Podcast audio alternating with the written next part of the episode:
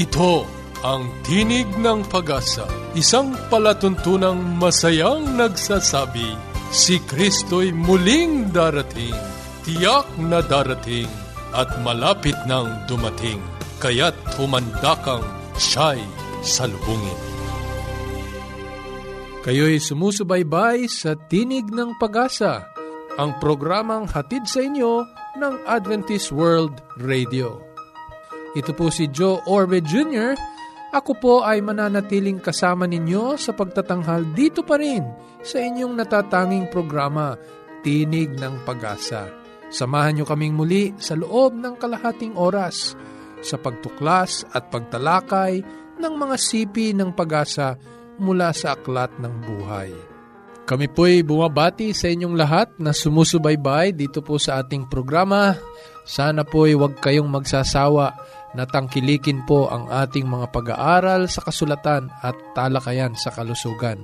Kung nais nyo pong tumanggap ng ating pong mga libreng babasahin na nais po naming mapa sa inyong kamay sa lalong madaling panahon, maaari po kayong mag-text ng inyong kompletong pangalan, ng inyong pong kompletong tirahan sa aming pong mga numero Globe 0915 571 9957 at gayon din po sa aming smart number 0920-207-7861. Sa ating pong talakayang pangkalusugan, pag-uusapan po natin ang madalas na sakit sa ating tahanan, ang sakit na influenza. Ano nga po ba ang mga kadahilanan ng sakit na ito at papaano po ito maiiwasan? Kasama pa rin natin sa paksang yan si Sister Joy Orbe.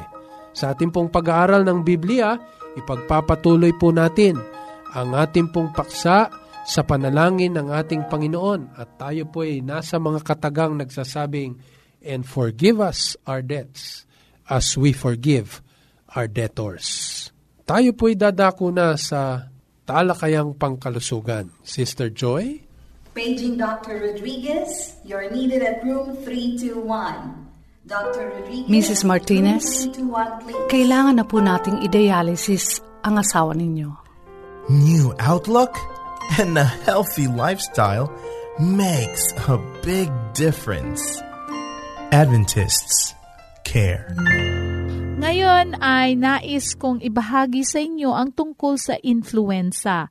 Ang sakit na ito ay maaring maging dahilan ng nakakamatay na komplikasyon lalo na sa mga bata, sa mga taong may chronic disease, at mga matatanda at buntis din. Ang mga sintomas ng flu ay maaring ihalin tulad sa pangkaraniwang sipon, pagbahing, at pamamaga ng lalamunan. Ngunit ang influenza ay mas mabilis sa isang pangkaraniwang sipon. Makakaranas ka ng mataas na lagnat, pagpapawis at panginginig, pagkirot ng mga muscles lalo na sa likod, braso at binti, at pagsakit ng ulo at dry cough. Nako, hindi lang ito nararanasan natin, no? Pero usually, pag simula ng October hanggang February, marami na at mabilis makahawa. Paano naman ito nakakahawa? Ito ay lumilipat sa pamamagitan ng hangin lamang, dulot ng impeksyon sa ubo, bahing o pakikipag-usap na malapit sa isang taong merong impeksyon na kung saan ay iyong nalalanghap. Maari ka ring makapitan ng flu sa pamamagitan ng paghawak ng telepono eh yung dating gumamit ng telephone na yon ay meron o nagbahing doon sa instrument ng telepono. Nako, nahawa ka nung ginamit mo. Or kaya paggamit ng computer keyboard kasi yung kamay na atsingan at nag-type doon sa keyboard, nako, mahahawa ka rin. At paghawak ng mga side rails sa akyatan, no? Elevator or escalator sa mga lugar pampubliko. Pagkatapos, ang gagawin ay kukusutin mo ang kamay mo doon sa yung mga mata, kaya namumula ang mata, o kaya ipisil sa ilong, o ikamot sa ilong, at sa bibig, nako, nagkaroon ka na ng virus. Na nagkukos nung flu na yon. Ang virus na ito ay palaging nagbabago na kung saan ay may mga bagong virus na nabubuo sa ating paligid. Kung ikaw ay nagkaroon ng flu dati, meron ka ng depensa laban sa original na virus, ngunit wala kang proteksyon laban sa bagong buo na virus, ang swine flu tulad ng 2009 ay isang halimbawa ng panibagong na buong virus na kung saan ay nagmula sa baboy noong 1998. May mga scientific studies na nagpapakita na ang bagong sakit na ito ay nagmula sa pinaghalo-halong influenza virus. Ito ay mga gene segment na maaring makita sa tao, baboy o sa ibon. Sa loob ng isang taon, ang bagong virus ay nag-i-evolve at nagkalat sa populasyon ng mga baboy at noong 2009 ito ay lumaganap sa mga tao na nagdudulot ng isang panlawakang impeksyon sa buong mundo. 21% na katao sa mundo ay naapektuhan ng impeksyon na ito in 2009. May mga ilang sanhi na maarin mong maranasan ang lagnat na nakakaiba sa normal na tao. Kung ikaw ay bata o may edad na lampas namang 65 years old, ikaw ay may mataas na posibilidad sa pagkaroon ng infection. Ang mga health workers na nag-aalaga ng mga may sakit or child care na merong mga flu na ganito ay mataas din ang kanilang posibilidad na magkaroon nitong virus na to. Yung mga taong nakatira malapit sa mga maraming tao tulad sa mga nursing homes, military barracks, yon mga merong cases ng immunodepressed diseases ay may posibilidad din na magkaroon ng influenza virus. Ang mga taong may posibilidad na magkaroon ng sakit na ito ay maaring magka-develop ng komplikasyon na yun ang nakakamatay tulad ng bacterial pneumonia, bronchitis, infection sa sinuses na nag progress ito hanggang nagkakaroon din ng infection sa tenga. Ang pneumonia ay ang pinakamadalas at pinakadelikadong komplikasyon na brought about ng flu virus. Sa mga matatanda at mga taong may chronic illness, ay ito ay threat o banta sa buhay. Ang pagpapahinga at pag-inom ng tubig ay maaring magiging magandang lunas na natural against this flu. Maari ding magbigay ng gamot ang mga doktor na makakatulong upang labanan ang sakit na ito. Ang mga gamot na iyon ay may posibilidad na maging sanhi ng pagkahilo at pagsuka o temporary pain sa ulo, ngunit nakakatulong ito upang matanggal o maiwasan ang flu. May mga home remedies na maari nating gamitin upang maiwasan ang sakit na flu. Uminom ng maraming tubig, fruit juice, or soup na makakatulong sa pagiging hindi dehydrated ang case ng ating mga mahal sa buhay sa bahay o kaya case ng ating mga pasyente. Uminom ng sapat na tubig upang ang ihi ay maging kulay pale, yellow, or clear.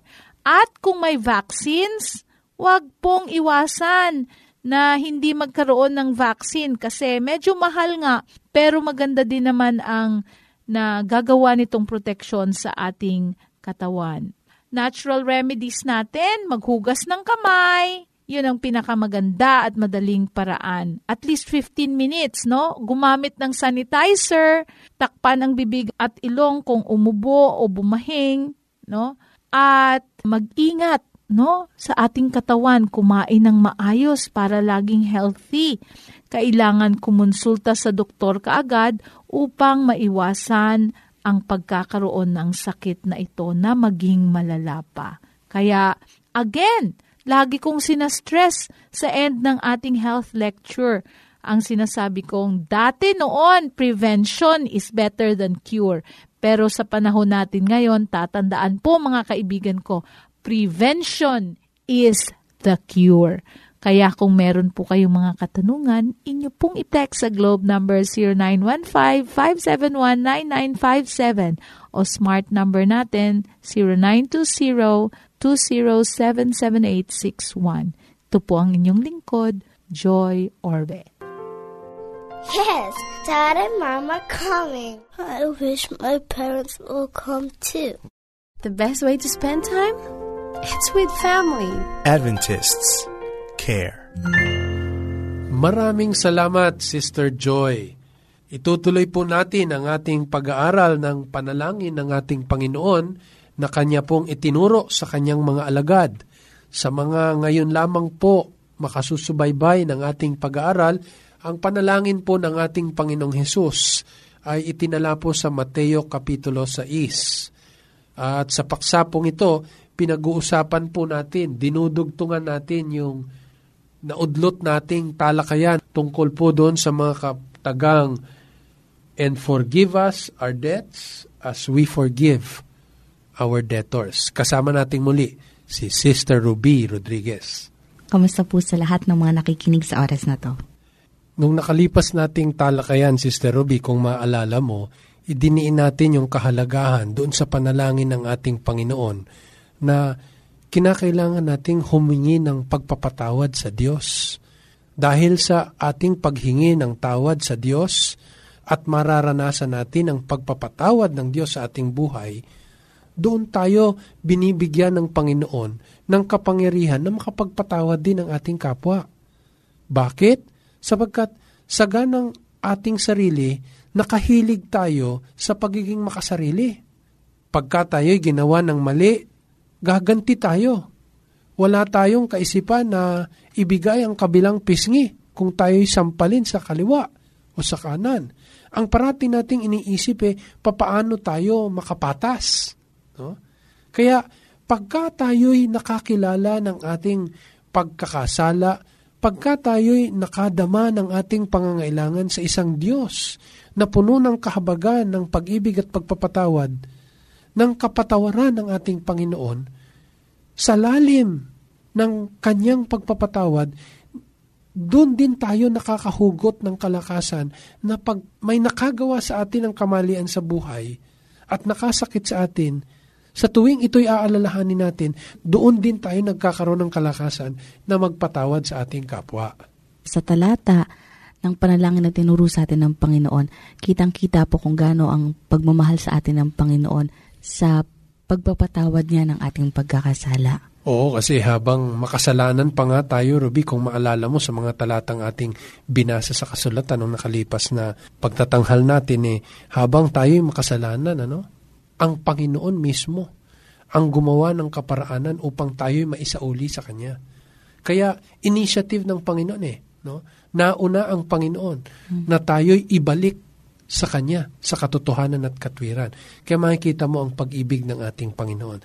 Sa maraming mga talata na aking hinanay dito, Ruby, na marahil ay hindi magiging sapat upang mabasa nating lahat, ipinakikita ang kahandaan ng Panginoon, ang kanyang paghihintay na sa sino mang nagkasala na lalapit sa kanya ay kanyang pagkakalooban ng pagpapatawad.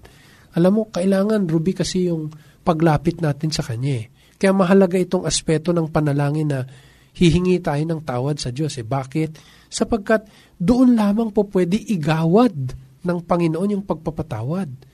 Sapagkat kung hindi natin ito tatanggapin, kahit na anumang paraan na ito'y ialay ng Panginoon, walang magiging bisa, walang magiging kapangyarihan sa atin, maliban na tayo magpasya na tanggapin ang pagpapatawad ng Panginoon.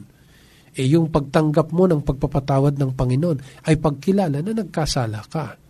Opo, sa talatang yun sinasabi na kailangan nating ibalik kung ano yung binigay niya sa atin. Pay it forward.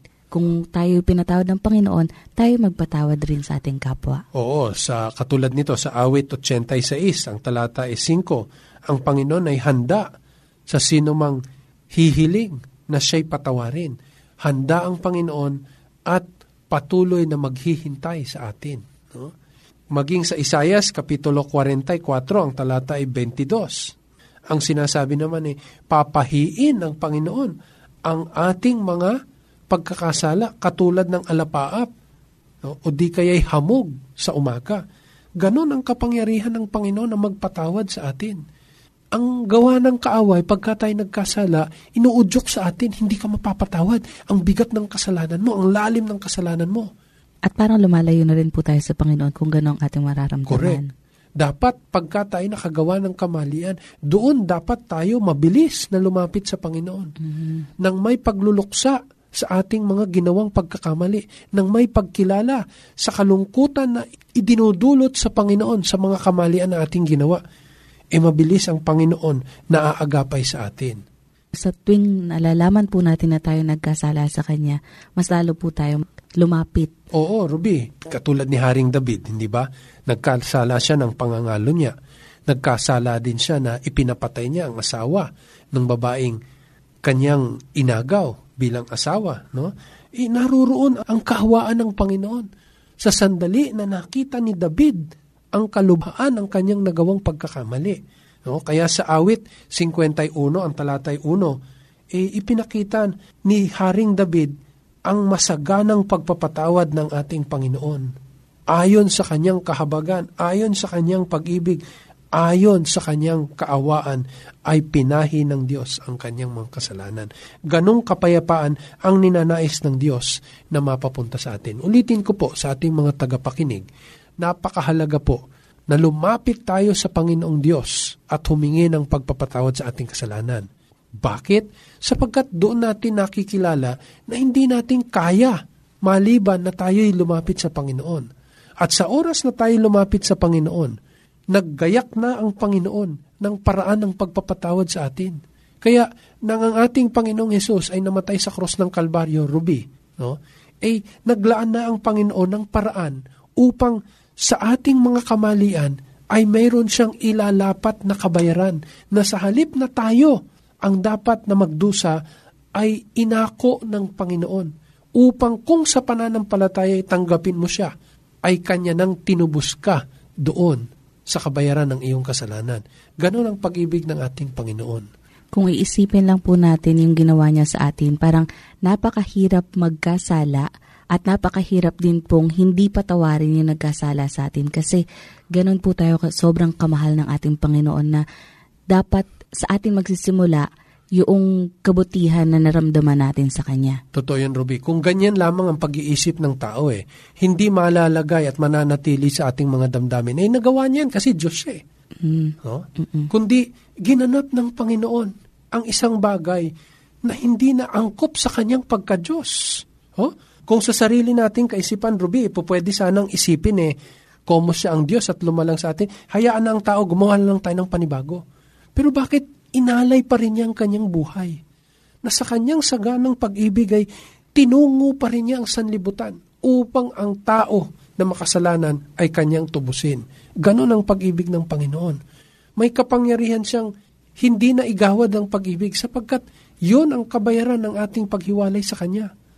Pero tingnan mo, mahirap sa pagka-Diyos niya.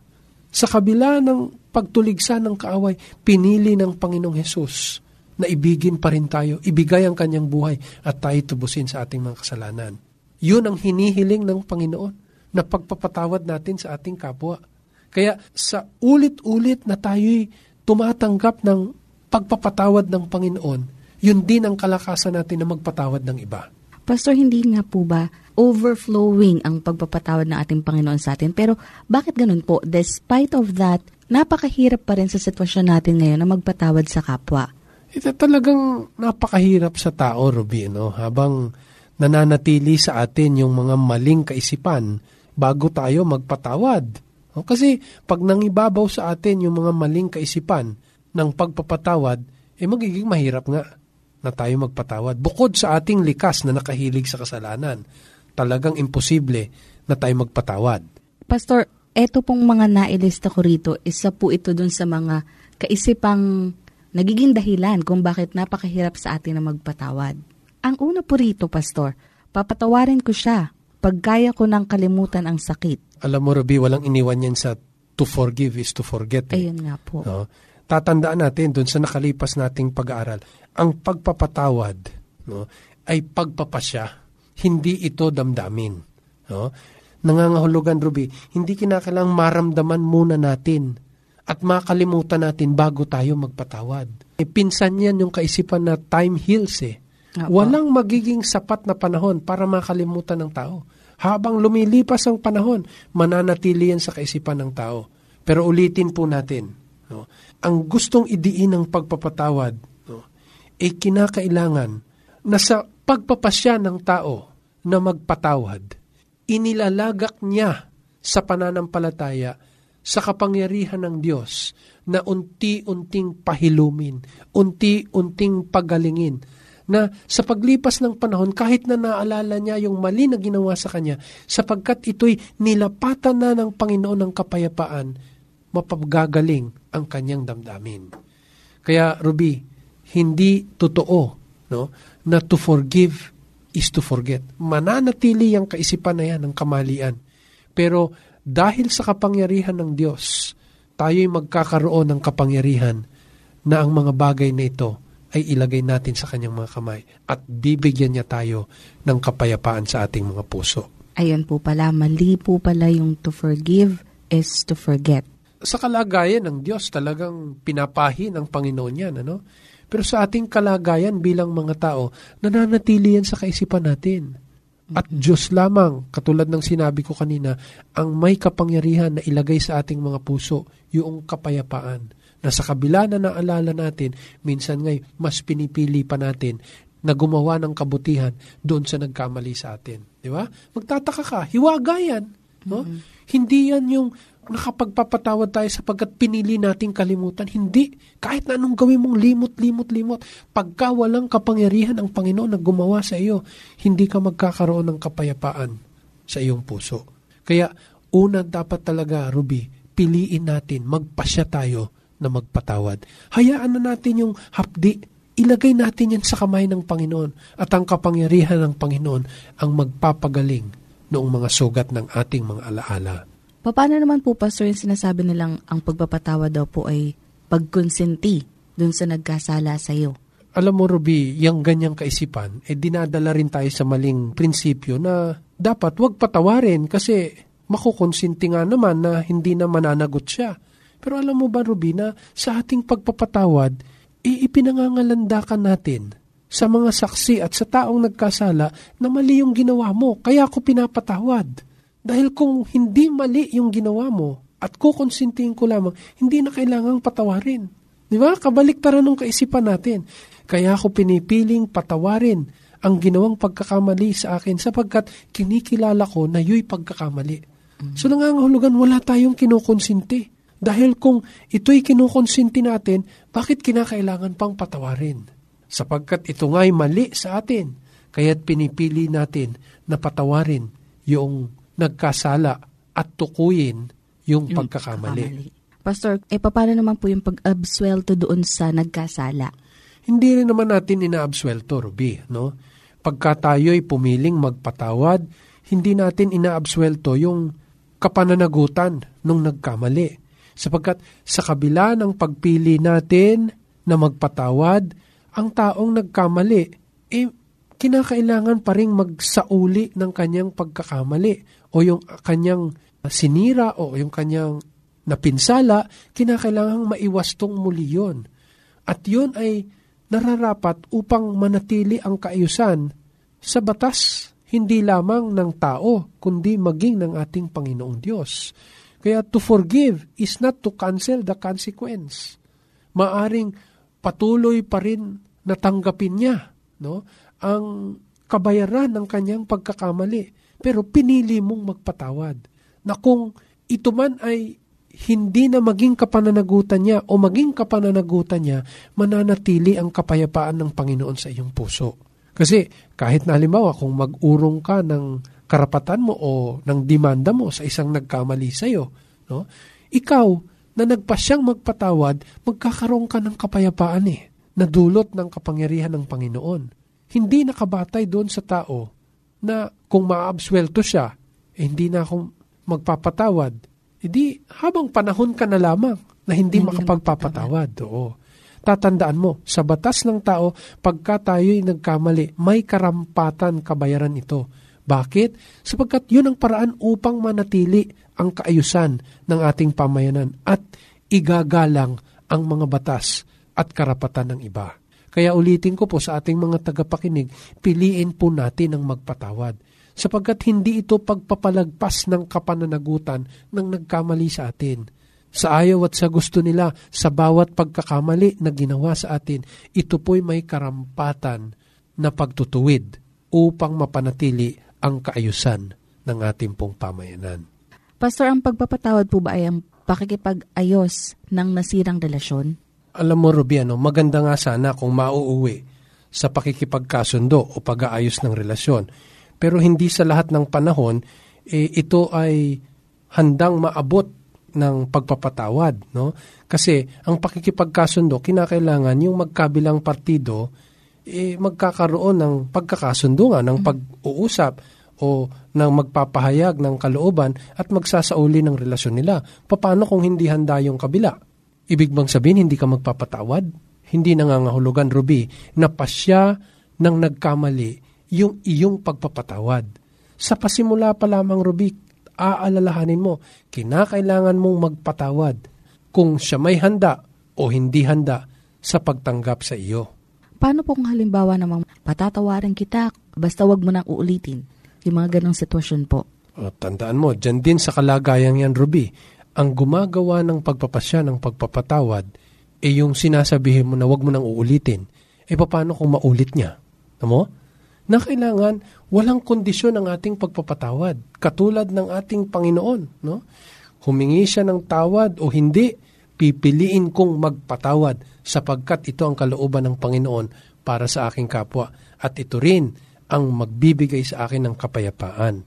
Hindi po pwedeng maging pasya nung kabila ang iyong pagpapatawad.